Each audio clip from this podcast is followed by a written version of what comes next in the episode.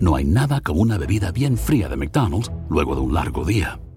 Porque después de pasar horas manteniendo todo bajo control, te mereces un premio por tus esfuerzos. Y si ese premio viene helado, es aún mejor. Hay bebidas. Y hay bebidas de McDonald's.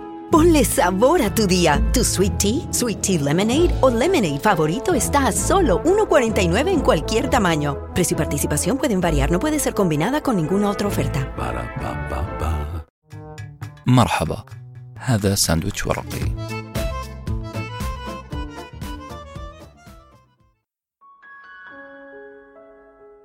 خلوني أفترض إنكم سألتوني سؤال.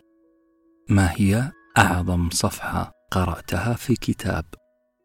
راح أجاوبكم هي الصفحة تقول في جملة واحدة لا تلعب دور الضحية في سيناريو أنت تصنعه. راح نشرح هذه الجملة بالتفصيل. لذلك خليكم معنا. لو يحق لي أسمي هذه الصفحة باسم فراح أسميها بالصحيفة. صحيفة تأمين النفس. تأمين النفس ضد عثرات الزمن.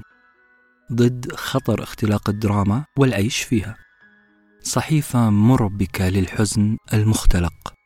صحيفة تشريح مهذب لأصل الدراما في حياتي وحياتك. لأن الدراما كلمة سلبية كلمة استسهلنا وصف حياتنا بها. ولأن كل من هب ودب فينا يحلف ويقسم أنه عايش دراما. قررت أخذكم مشوار قصير بالسيارة. مشوار ما حيتعدى عشرين دقيقة. أحاول أن أقدم فيها المبررات. ليش سميت الصفحة اللي أنا أتكلم عنها؟ صفحة تأمين النفس. لا تستغرب عزيزي المستمع عزيزتي المستمعة. لو سمعتني أكلمك خلال عشرين دقيقة عن مدينة برايتون أو عن ثقافة السكن هيد أو نظرية السكيما في القراءة أو حتى عن معضلة الرجل الأصلع في الفلسفة.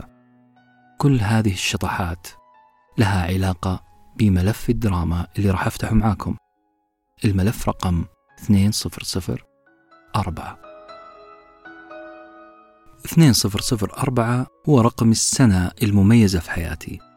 2004 السنة الاستثنائية بكل المقاييس. في بداية هذه السنة تعرضت لفيروس درامي من نوع خاص. في منتصفها بدأت أحلل هذا الفيروس.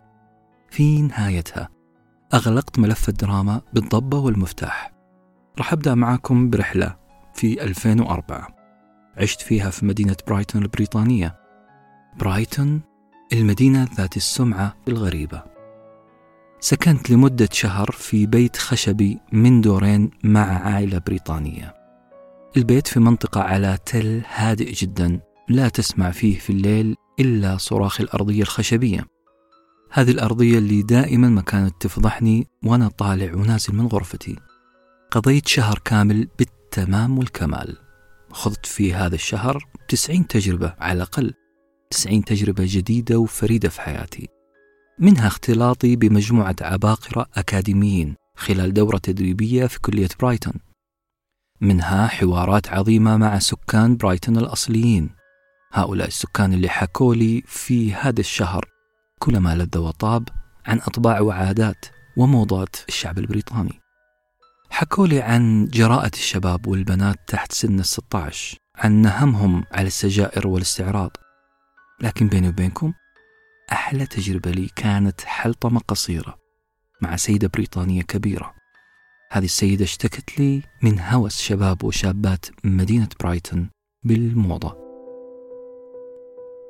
بنبرة واضحة الأسى قالت لي هذه السيدة إن شباب برايتون يتابعون الموضة في كل جحر مثلهم مثل أهل الضفة الثانية من القنال الإنجليزي وهنا أقصد سكان دولة فرنسا. موضات بكل شكل ولون. موضة التيشيرتات اللي تكشف البطن كانت أكثر ما يزعج تلك السيدة اللي قالت لي في شبابي كان مستحيل أمارس هذا الابتذال. كان مستحيل أكشف بطني للناس. طبعا هذا الحوار كان 2004 لم نكن نعلم لا أنا ولا السيدة المحترمة ماذا استكشف لنا الموضة بعد 2004 حلطمة السيدة العجوز؟ شجعتني أن أسألها عن موضة أخرى لاحظتها في شباب برايتون موضة حلاقة الشعر بالموس. قالت لي أها أنت تقصد موضة السكين هيد. هذه موضة زي أي موضة أخرى تظهر ثم تختفي ثم تعود لكن ما أنصحك تقلدهم. بصراحة استفزني تحذيرها من هذه الموضة. السؤال هنا ليه حذرتني من حلاقة شعري بالموس؟ ليه قاعدة تحذرني من أحلى موضة يحتاجها الرجال في سني؟ فالآن بإمكان أي رجل يعاني من علامات الصلع الكبرى أن يحلق كامل رأسه وينسب ذلك للموضة. صحيح هذا استغلال لكن لا مانع أنك تكون مستغل لموضة زي هذه. أقدر أقسم حياتي لمرحلتين مرحلة ما قبل 2004 وما بعد 2004 قبل 2004 كنت شخص هادئ نوعا ما. كونت صورة ثابتة عن نفسي. شاب شكله ثابت ملامحه واضحة عمله ثابت روتينه ثابت. سمة ما قبل 2004 كانت الثبات. لكن بعد 2004 حصل تغيير مفاجئ لهذا الشكل الثابت. بدأت بالأصح إرهاصات تغير. ظهرت قمة ثلجية تخبئ تحتها جبل كامل من التغييرات. بدأت ألاحظ تساقط كثيف في شعري. مو بس تساقط هنالك ثغرات كبيرة في رأسي بدأت تكثر وتتسع وبدأت أستهلك وقت أطول أمام المرآة محاولا سد هذه الثغرات. ثغرات ما أثرت على شكلي فقط بل عملت شكل من أشكال الدراما الفريدة من نوعها دراما أول مرة أعيشها. وعشان لا تستسهل عزيزي المستمع هذا التغيير وعشان تحسي عزيزتي المستمعة أكثر بكلمة دراما لما أقولها لكم راح أسلط بعض السبوتات على هذه الكلمة.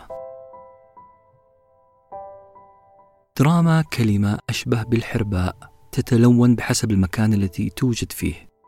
فلو قلت هذه الكلمة لمتخصص في الأدب الإنجليزي لقال لك دراما يعني مسرح. وإذا قلتها لناقد فني راح يقول لك هي عقدة القصة. هي حبكة المشاكل هي المشكلة الرئيسية اللي يواجهها البطل في حياته. صناعة الدراما هي صناعة مبهرة بل هي أحلى شيء في الفيلم أو القصة. كلما أتقنت صنعتها كلما استمتع جمهورك بقصتك. وبحسب غالبية من شاركوا في استبياننا في تويتر الدراما هي الطرق الأكثر تفضيلا لديهم كمشاهدين وقراء. في النهاية نقول الدراما جميلة طالما هي حبيسة في قصة خيالية نقرأها. لكن المشكلة فعلا لو تسللت الدراما كحية رقطاء إلى حياتنا لو تسللت من دون أن نشعر. وهذا وارد بل وارد جدا. كلمة دراما أصلها لاتيني دراماتوس. ومعناها الفعل أو الأكشن. الفعل من كلمة دراما بالإنجليزي dramatize ومعناها أن تضيف شعلة أحداث لقصة ما. أنت تضيف بعض المشاكل عشان يتحرك معها المستمع والقارئ. تخيل أنك قاعد تحكي لي قصة باهتة ما فيها أي أحداث رتمها هادي. راح أقول لك بصراحة please dramatize this story. يعني بهر القصة شوية بأحداث قاسية وحزينة. أعطيها شوية أكشن فعلا أنا أنصح الجميع أنه يعملوا دراما في القصص اللي يحكوها للناس. هي ملح القصة هي العصا السحرية اللي تخلي الناس مبهورين بما تحكيه. لكن في نفس الوقت أحذرك أحذرك عزيزي المستمع عزيزتي المستمعة من أن تصبح الدراما هي وجبتك الحياتية اليومية. لأن وصفة تحضيرها سهلة. ملعقة تفكير قسري كوب من التصورات الخاطئة ورشة جريئة من الإيجو. شديد المرارة. عزيزتي ربة المنزل عزيزي رب المنزل راح أشرح لكم هذه الوصفة ومكوناتها بالتفاصيل لكن بعد الفاصل. نرجع ل 2004 أنا كنت راسم صورة معينة لنفسي. صورة بورتري ثابتة. رسمتها وقررت أن هذه الصورة هي أنا. صورة استمديت تفاصيلها من النظر للمرآة. من ذاكرتي الدائمة والمؤقتة. هذه الذاكرة المليئة بالمواقف والتجارب اللي مرت علي. مثلا الصورة اللي كنت أشوفها عن نفسي إني شاب في نهاية العشرينات أعمل في مجال التربية خريج أدب إنجليزي مستواي الدراسي متوسط ومستحيل أتكلم سواء بالعربي أو الإنجليزي. قدام مجموعة أشخاص يزيدون عن العشرة. والسبب طبعا لأني فشلت أكثر من مرة في الكلام على الملأ. طفولتي عشتها بالطريقة الفلانية ميولي الرياضية كذا ميولي الفنية كذا المهم أنا كنت مصور صورة معينة عن نفسي مبنية على تاريخ حياتي هل أنا اخترته؟ هل جاءني غصبا عني؟ تلك هي المسألة إلا أنني كنت ألاحظ شيء مزعج شيء مقلق شوية كلما أردت المحافظة على هذه الصورة هذه الصورة الثابتة عن نفسي. كلما وجدت أن الصورة لا تريد أن تبقى ثابتة. هي صورة متجددة وتختلف يوما بعد يوم. هذا الشيء بدأت ألاحظه. من ضمن هذه التغييرات اللي عشتها بداية 2004 قبل رحلة برايتون بأشهر. هذه التغييرات كانت تساقط ذكي وماكر ومتدرج لشعر رأسي. ممكن تكون هذه التغييرات بسيطة وغير ذات بال. ممكن تكون قضية سخيفة في نظر معظم الناس اللي أصارحهم بهذا الشيء. لكن بالنسبة لي أنا كان شيء غريب. أنا قاعد أشوف الصورة اللي صنعتها لنفسي تتغير بشكل سريع. أنا الآن شخص مختلف عن الشخص اللي كنته قبل 2004 جولاي 2004 يعني منتصف السنة تقريبا. ذهبت في رحلة تدريبية لبرايتون.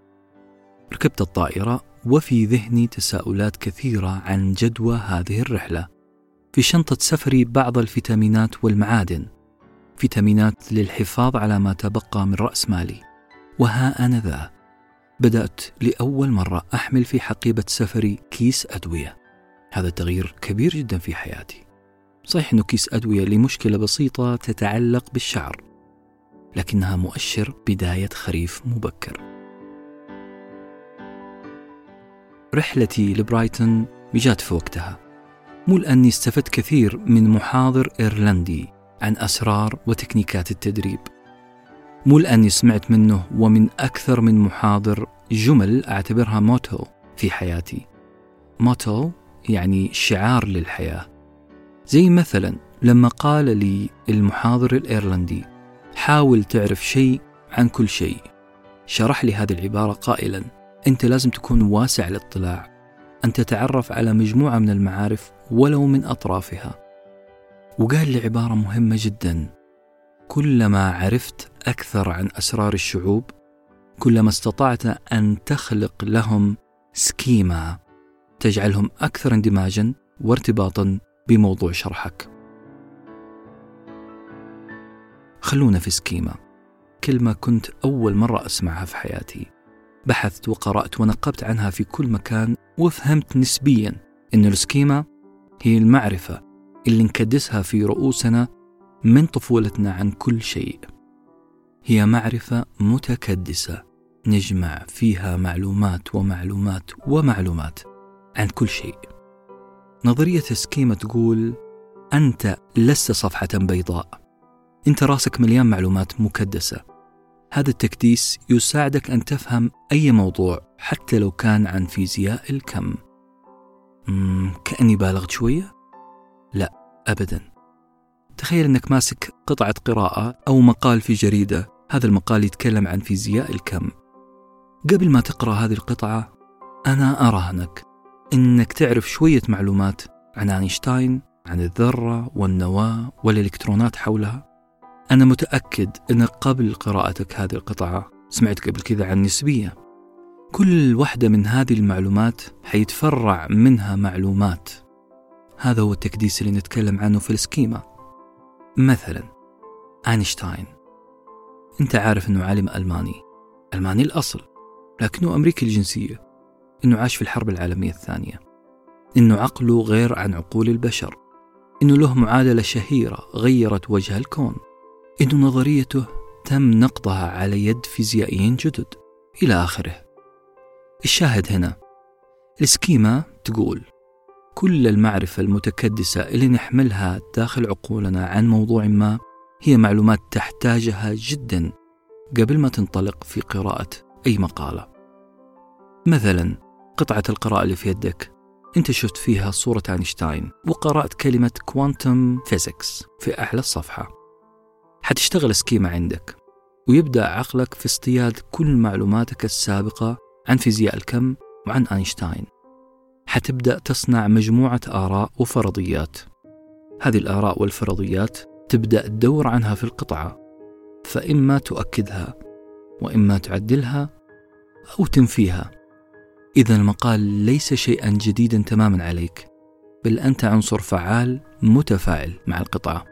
لأنك تمتلك فرضيات وآراء. تخيلوا كل هذا الشيء عرفتوا عن سكيما بسبب كلمة واحدة قالها المحاضر الإيرلندي الجميل. روحة برايتون طلعت علي بفوائد كثيرة على كل الأصعدة.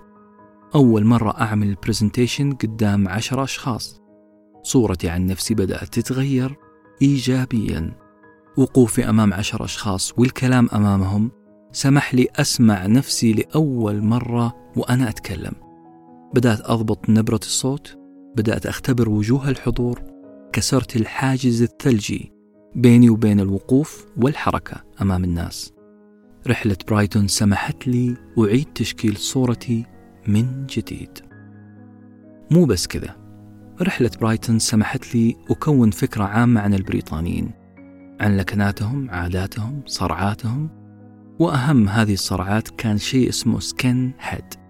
skinhead مصطلح ترجمته الحرفية راس على الجلدة أو الترجمة الإصطلاحية الرؤوس المحلوقة. وهي موضة style حلاقة بالموس تظهر خلاله فروة الرأس. انتشر هذا ال style في الطبقة العاملة في لندن لكن ما قعدت موضة بين أفراد الطبقة العاملة بل تبناها الجميع. تحول هذا ال style لحركة اجتماعية حركة ناقدة ومعترضة على المحافظين. ارتبطت الحركة بالموسيقى الجامايكية في البداية ثم بموسيقى الروك. وزي أي حركة نقدية متحررة بدأت هادئة ثم تحولت إلى حركة ثورية شوية عنصرية نازية. نعم أصبحت حلاقة الرأس علامة على تبني فكر يساري منحرف. موضة حلاقة الشعر انتشرت في 2004 وهذا الشيء أسعدني. ليه أسعدني؟ حلاقة الرأس بالموس هي حل مؤقت لمشكلة تؤرق كثير من الرجال. مشكلة الصلع ولأنه موضوع حساس ومهم. أفنى الرجال حياتهم في البحث عن الأسباب والحلول لهذه المشكلة. تخيلوا مثلا أرسطو أشار بأصابع الاتهام لكثرة ممارسة الجنس. هذا رأي أرسطو في مشكلة الصلع أما الأوروبيين فاتهموا خوذات الحرب اللي كانوا يلبسونها في الجيش. أما الحلول اللي اقترحت لحل مشكلة الصلع ليست أقل غرابة من التشخيص. فالقدامى وصفوا بول البقر أعزكم الله لإعادة الشعر. بصراحة ما أدري عن نجاعة هذا البلسم طبيا على فروة الرأس. الفايكنج أو غزاة البحر في السويد والنرويج والدنمارك استخدموا فضلات البجع. أما اليونانيين فأخذوا فضلات الحمام. الخضوع لمثل هذه المستحضرات ما هو إلا مؤشر على أن الصلع مشكلة تجعل الرجال مستعدين لتجربة أي مستحضر أيا كان مصدره. ويا ليت أي باحث فاضي ينقب في سير المشاهير زي غاندي، تشرشل، داروين، سقراط، شكسبير. هؤلاء الأعضاء في نادي الصلع. يشوفون لنا هل كان الصلع مشكلة مؤرقة لهم أو لا. أنا أعتقد الإجابة نعم. أنا أحد الرجال المؤرقين. صورتي اللي رسمتها لنفسي طوال عمري اللي توقعت أن تبقى خالدة كالموناليزا. هذه الصورة بدأت تتغير وبدأت أعيش دراما من نوع خاص. كلمة دراما هي أسوأ شيء ممكن تعيشون على حسه. لأنه باختصار معظم الدراما أو معظم الأحداث السيئة هي بسبب اللاوعي. لا تزعلون من كلمة لا وعي الموضوع فعلا كبير ومتعب ومفصل. حطوا لي خط تحت الجملة التالية. الأحداث السيئة في حياتنا تحدث في اللاوعي. اللاوعي هو عيشك حياة المسلمات. هو عالم من العادات والأحداث المتكررة التي لا تعير لها انتباه. العقل ربي خلقه لمهام كثيرة، أهمها البحث عن المشكلة وحلها. لما يحل العقل هذه المشكلة يخزن الحل ثم يبرمجك على ممارسة هذا الحل مرارا وتكرارا. حتصبح الحياة معك آلية أوتوماتيكية. ستصبح كل الحياة عندك مسلمات. إذا حصل واحد فالحل إني أتصرف بالطريقة ألف وإذا حصل اثنين راح أتصرف بالطريقة باء.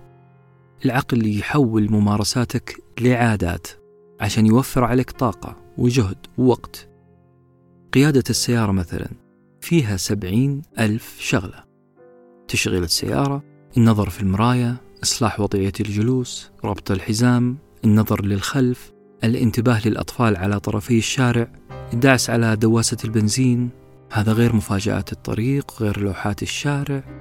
الرحلة الواحدة وأنت تقود السيارة اللي مدتها خمس دقائق تحتوي على آلاف السلوكيات والتصرفات. لذلك العقل يخزن معظم هذه الآليات وهذه التصرفات كعادة كبرمجة. أصبحت أنت تمارس هذه العادة باللاوعي وهذا الشيء جيد جدا مريح جدا جدا جدا لنا كبشر. إلى الآن الوضع تمام. لكن أن تبدأ تتصرف بطريقة آلية أوتوماتيكية مبرمجة؟ هنا المشكلة. هنا أساس كل دراما. أنت بدأت تنسى نفسك وتتعامل معها وكأنك مجموعة عادات مبرمجة مخزنة already. أنت لا تستمتع بلذة حصول اللحظة. أنت ما تستمتع بلذة عمل الأكشن ولا لذة ممارسة الأشياء. أنا وأنت نأكل بلا وعي. نجلس مع أصدقائنا بلا وعي. نجلس أمام البحر بلا وعي. كل شيء في حياتك راح يتحول لمسلمات. أنا وأنت قد نعيش حالة لا وعي متواصلة. طيب إيش علاقة حالة الوعي بالدراما؟ نيجي للكلام المهم. القاعدة تقول طالما العقل ما هو مركز فيما يحدث الآن؟ فسيتفلت للبحث عن شيء مهم يعمله. وأهم شيء يعمله العقل هو البحث عن المشاكل. سيتفلت العقل إلى الماضي وإلى المستقبل بحثا عن مشاكل في الماضي عشان يحللها أو عن حدث مستقبلي ليفكك أسراره ليضع خطة تعامل معه. عقلك عظيم لكن إذا ما أشغلته بالآن فسيتجه للمخزن. مخزن الصور والذكريات. حيبدأ يستدعي أبرز وأهم الصور. راح يوهمك أنه أنت الآن حزين بسبب موقف سيء حصل لك في الماضي أو موقف قادم سيسبب لك الحزن في المستقبل. عقلك زئبق يبحث عن صور قديمة لك وأنت في مشكلة. صورة كنت فيها ضعيف الثقة بسبب حادثة معينة عن موقف سيء حصل لك ويبدأ يحلل. ومو بس الماضي؟ حيبدأ يخترع لقطات من المستقبل. ها هو عقلك يعمل بسرعة مئة ألف دورة في الدقيقة. بلا صح ومن الآخر. عقلك قاعد يرسم صورتك وذاتك من صور من الماضي والمستقبل. كنت فيها في أسوأ حالاتك. وهنا نقول أنت قاعد تعيش نفسك دراما. دراما مستمرة. مشكلة الدراما إنها تتسرب لعقلك بدهاء بتدرج خبيث. الدراما ما هي حدث عظيم تتحول فيه حياتك وشخصيتك لمآسي. نعم قد تحدث أشياء سيئة في حياتنا وحتشعر بالحزن. شيء طبيعي.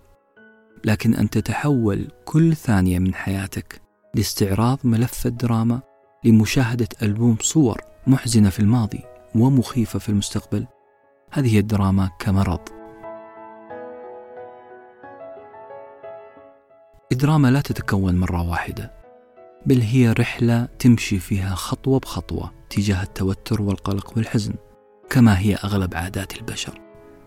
عادات البشر تتكوم وتتكدس ببطء شديد. أنت ما تقدر تحدد خط معين تقول فيه انه حياتي تحولت من اللا دراما إلى دراما من اللاوعي إلى الوعي. وهذا التدرج هو معضلة مشهورة في الفلسفة. اسمها معضلة الرجل الأصلع. أو عشان لا يتحسس أصدقائي اللي يعانون من مشكلة الصلع نقول اسمها معضلة كومة الرمل. هذه المعضلة نوقشت على أيدي الإغريق. تخيل أنه عندك حفنة بسيطة من الرمل بحجم قبضة اليد. وضعت هذه الحفنة في مكان فاضي. هل ستكون بهذه الحفنة ركام من الرمل؟ طبعا لا. طيب لو أخذت قبضتين من الرمل برضو لا. عشرة عشرين ألف قبضة من الرمل. مم. بدأت أحتار. خلينا نقول ألف قبضة من الرمل لا تكون ركام من الرمل. طيب لو قلت لك عشرة آلاف قبضة من الرمل. أها. أعتقد الآن مجبر أقول نعم أنا عندي تل أو رتل أو ركام من الرمل. طب خلونا نحسبها منطقية. إذا كانت قبضة واحدة من الرمل لا تكون تل من الرمال. إذا قبضة ثانية لن تكونها وثالثة ورابعة وخامسة وهكذا. لكن في لحظة من اللحظات تحول الوضع من حالة لا تل من الرمال إلى تل أو ركام من الرمال. متى حصل هذا الشيء؟ لا نستطيع التحديد. المشكلة هنا إننا في الحالات التي يتدرج فيها التغيير ببطء شديد لا نستطيع أن نحدد خطا فاصلا ما بين الحالة الأولى والحالة الثانية. لن تستطيع تحديد اللحظة التي يتحول فيها الشخص من حالة اللا صلع إلى الصلع نفس الشيء مع العادات. أنت لا تستطيع أن تكتشف الحد الفاصل بين نفسك قبل العادة ونفسك وأنت مكتسب العادة. وهذا هو الشيء المتعب في الدراما. متى تتحول أنت إلى شخص درامي؟ متى تتحول من إنسان مركز في حياته وعايش اللحظة إلى إنسان بلا وعي للحظة الحالية؟ إنسان يخلق دراما متواصلة عقله مليء بالتفكير القسري السلبي. إنسان مهووس بسيناريوهات درامية دامية. برايتون كان فيها سقالة رائعة. ولا زالت واللي يسموها البيير. سقالة اللي هو مسار يقطع البحر إلى أن يصل إلى ما يشبه الجزيرة. بداخل هذه الجزيرة كافيهات ألعاب إلكترونية حياة ثانية. المدينة هذه فيها سياح من كل مكان تسمع فيها كل الألسن واللهجات. برايتون فيها ال Pavilion. ال Pavilion الملكي. ال Pavilion هو قصر كان يسكنه أمير ويلز أو اللي صار بعدها ملك بريطانيا جورج الرابع. هذا المبنى اللي تأثر بالمعمار الهندي الإسلامي صار شكله يشبه المسجد قبة ضخمة ومنارات على الأطراف هذا المبنى اللي تحته سرداب السرداب اللي أثار شائعات خطيرة وأهمها إنه كان هو طريق الملك جورج لبيت حبيبته وزوجته ماريا فيتس هربرت بس ليه طريقه إليها كان السرداب؟ مو كان الأولى إنه يجي بيت أبوها من الباب؟ في الواقع كان زواجهم شبه مستحيل. أولا لأنه بروتستانتي وهي كاثوليكية. ثانيا لأنه متزوج. ثالثا لأنه كان حيخسر مكانه في الحكم. أبوه كان غير موافق على هذه الزيجة من الأساس. كثير من البريطانيين يقولون أنه قصة السرداب ولقاء الأحبة اللي كان يتم بين الملك وزوجته هي قصة مختلقة. هي نوع من الدراما. هذا الكلام كله كان يقوله لنا الدليل السياحي وهو يرينا ذلك السرداب. لكني كنت مشغول في ذلك الوقت. كان عقلي شغال يبحث في صور قديمة. أشغلتني عن الاستمتاع مية في المية في برايتون. سيناريوهات من تأليفي وإخراجي وبطولتي.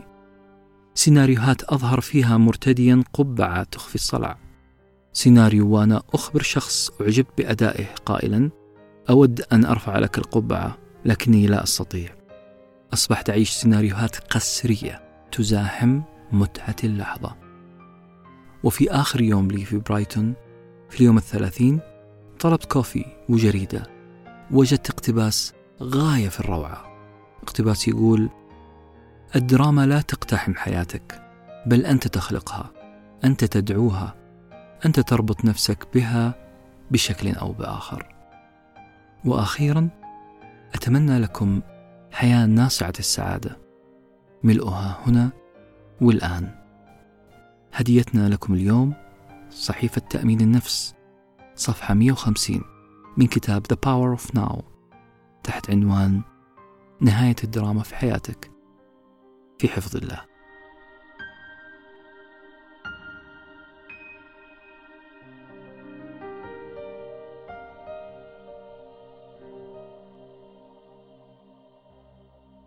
كنتم مع ساندويتش ورقي وجبة معرفية نتشارك لذتها